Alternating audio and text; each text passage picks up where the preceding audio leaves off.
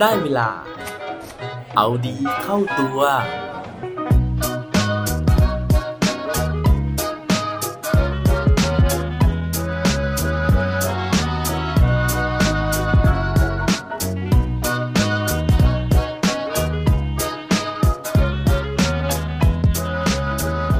วันนี้คุณตื่นมาเพื่ออะไรครับ สวัสดีครับ พบกับผมชัชวานแสงปรีดีกร และรายการเอาดีเข้าตัว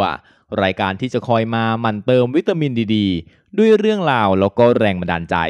เพื่อเพิ่มพลังและภูมิต้านทานในการใช้ชีวิตให้กับพวกเราในทุกๆวัน วันก่อนนะฮะผมได้มีโอกาสไปพบกับเจ้าของเพจเพจหนึ่งนะฮะที่ชื่อว่า Pete Philosophy เพจนี้นะครับได้รับความนิยมบน Facebook นะฮะแล้วก็มีผู้ติดตามเนี่ยมากกว่า 1 0 0 0 0แคนแล้วนะฮะ ถามว่าทำไมเพจนี้ถึงได้รับความนิยมนะครับ นั่นก็เพราะว่าเรื่องราวแรงบันดาลใจต่างๆนะฮะที่คอยสอนให้เรานะครับ คิดบวกนะฮะคอยฉุดให้เรานะฮะมองสิ่งต่างๆ ที่อยู่รอบตัวเนี่ยในแง่ดีนะครับ นั่นก็เลยทำให้ผู้คนนะฮะได้รับแรงบันดาลใจ ได้รับกำลังใจดีๆ จากเพจเพจนี้ ซึ่งนอกจากจะได้รับความนิยมบน Facebook แล้วเพจนี้นะครับยังได้รับการ นำเรื่องราวต่างๆเนี่ยไปตีพิมพ์เป็นหนังสือถึง 3 เล่มแล้วด้วยกันนะฮะเล่มแรกนะครับผมขออนุญาตพูดถึงชื่อหนังสือนิดนึงนะฮะไม่ได้ค่าโฆษณาแต่อย่างใดนะครับเล่มแรกเนี่ยชื่อว่าความสำเร็จที่แถมมาด้วยความสุข เล่มที่2นะครับมองเห็นโอกาสที่คนอื่นมองข้าม มองข้ามอุปสรรคที่คนอื่นมองเห็น และเล่มสุดท้ายชื่อว่าอย่ามัวแต่รับมีดในวันที่คนอื่นใช้ปืน ตอนนี้แว่วๆมาว่าเล่มที่4นะฮะ ก็กำลังจะออกมาวางแผงนะฮะให้เราได้ไปหยิบให้เราได้ไปซื้ออ่านแล้วนะครับ แต่ว่าระหว่างที่เล่มที่ 4 เนี่ยยังอยู่ในระหว่างขั้นตอนการผลิตนะฮะ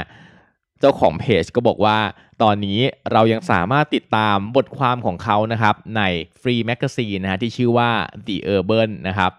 โดยเนื้อหาที่ผมจะมาพูดถึงในวันนี้นะฮะก็เป็นเรื่องราวที่มาจากบทความล่าสุดในนิตยสาร The Urban นี้นี่เองนะครับ โดยเขาได้ตั้งคำถามมาไว้นะฮะเหมือนที่ผมถามไว้ตอนต้นของ EP นี้เหมือนกันนะครับว่า เช้านี้คุณตื่นมาเพื่ออะไร นั่นก็เพราะว่าหลาย ๆ ครั้งนะฮะ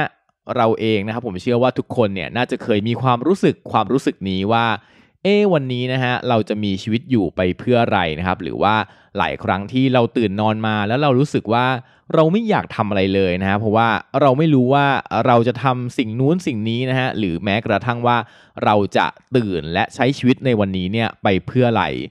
บางครั้งเรายังอิจฉาเลยนะฮะที่เอ๊ะทำไมบางคนนะครับถึงโชคดีจังที่ตื่นขึ้นมานะฮะแล้วก็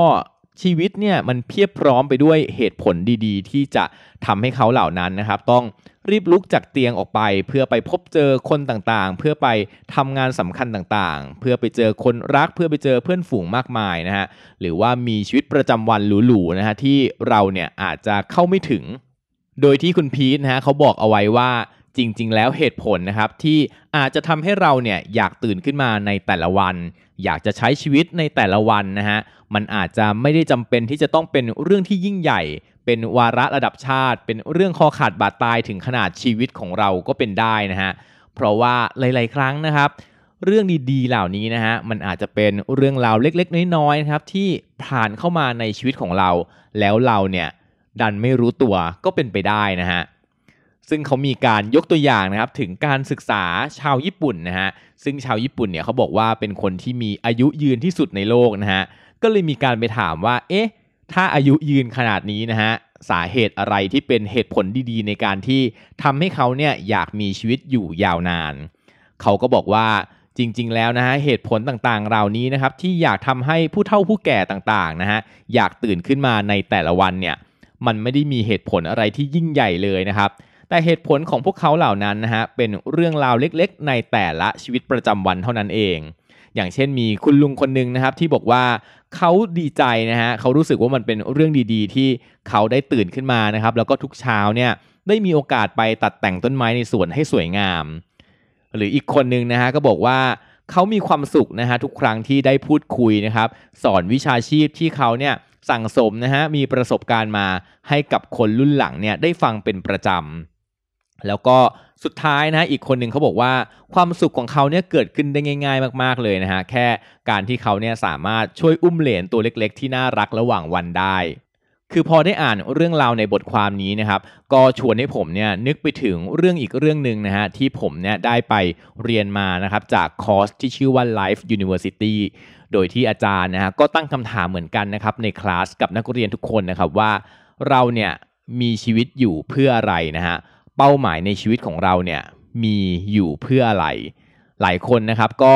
บอกนะฮะว่าเราจะต้องมีเงินเป็นร้อยล้าน 10 ล้านนะฮะหรือว่าอยากจะมีบ้านหลังใหญ่ๆนะครับอยากจะมีรถคันงามนะฮะ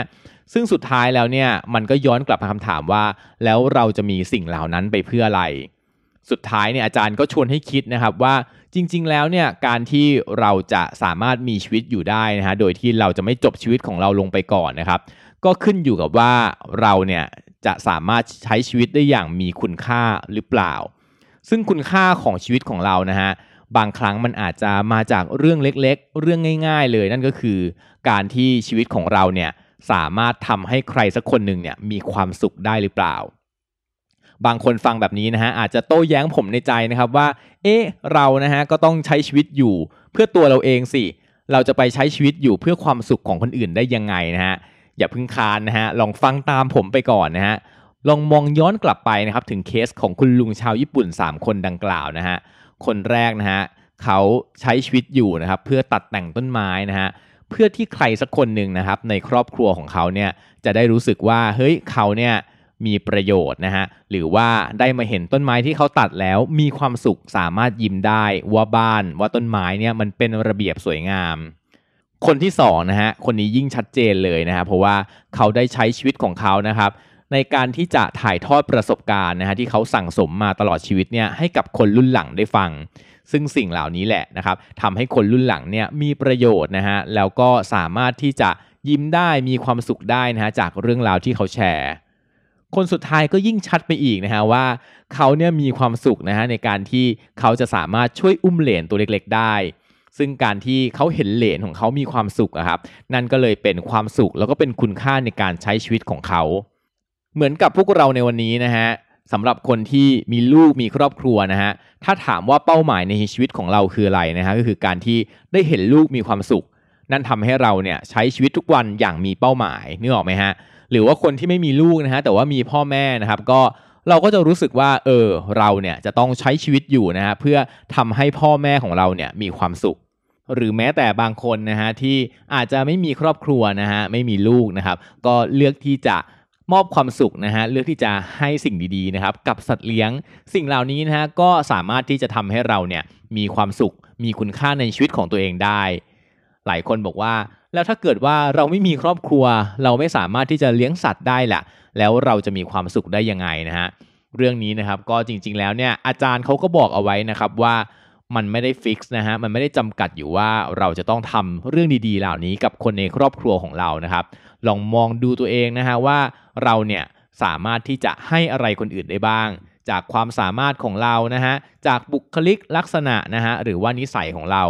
บางครั้งการที่เราส่งยิ้มให้คนอื่นทุกวัน แล้วเราได้รับการยิ้มตอบกลับมานะฮะมันอาจจะทำให้เราเนี่ยมีความสุขแล้วก็เป็นได้นะครับมิชชั่นของเราในแต่ละวันอาจจะเป็นเรื่องของการแจกยิ้มให้กับคนแปลกหน้า ให้กับคนที่กำลังมีความเครียดอยู่นะฮะอย่างเช่น ผู้ร่วมคลาสคนหนึ่งของผมนะเขาบอกว่าความสุขของเขาในวันนี้นะฮะเกิดจากการที่ตอนที่เขาเดินเข้าตึกมา แล้วก็มีรปภนะฮะที่มาตรวจอุณหภูมิกับร่างกายของเขานะครับว่ามีโรคโควิดหรือเปล่า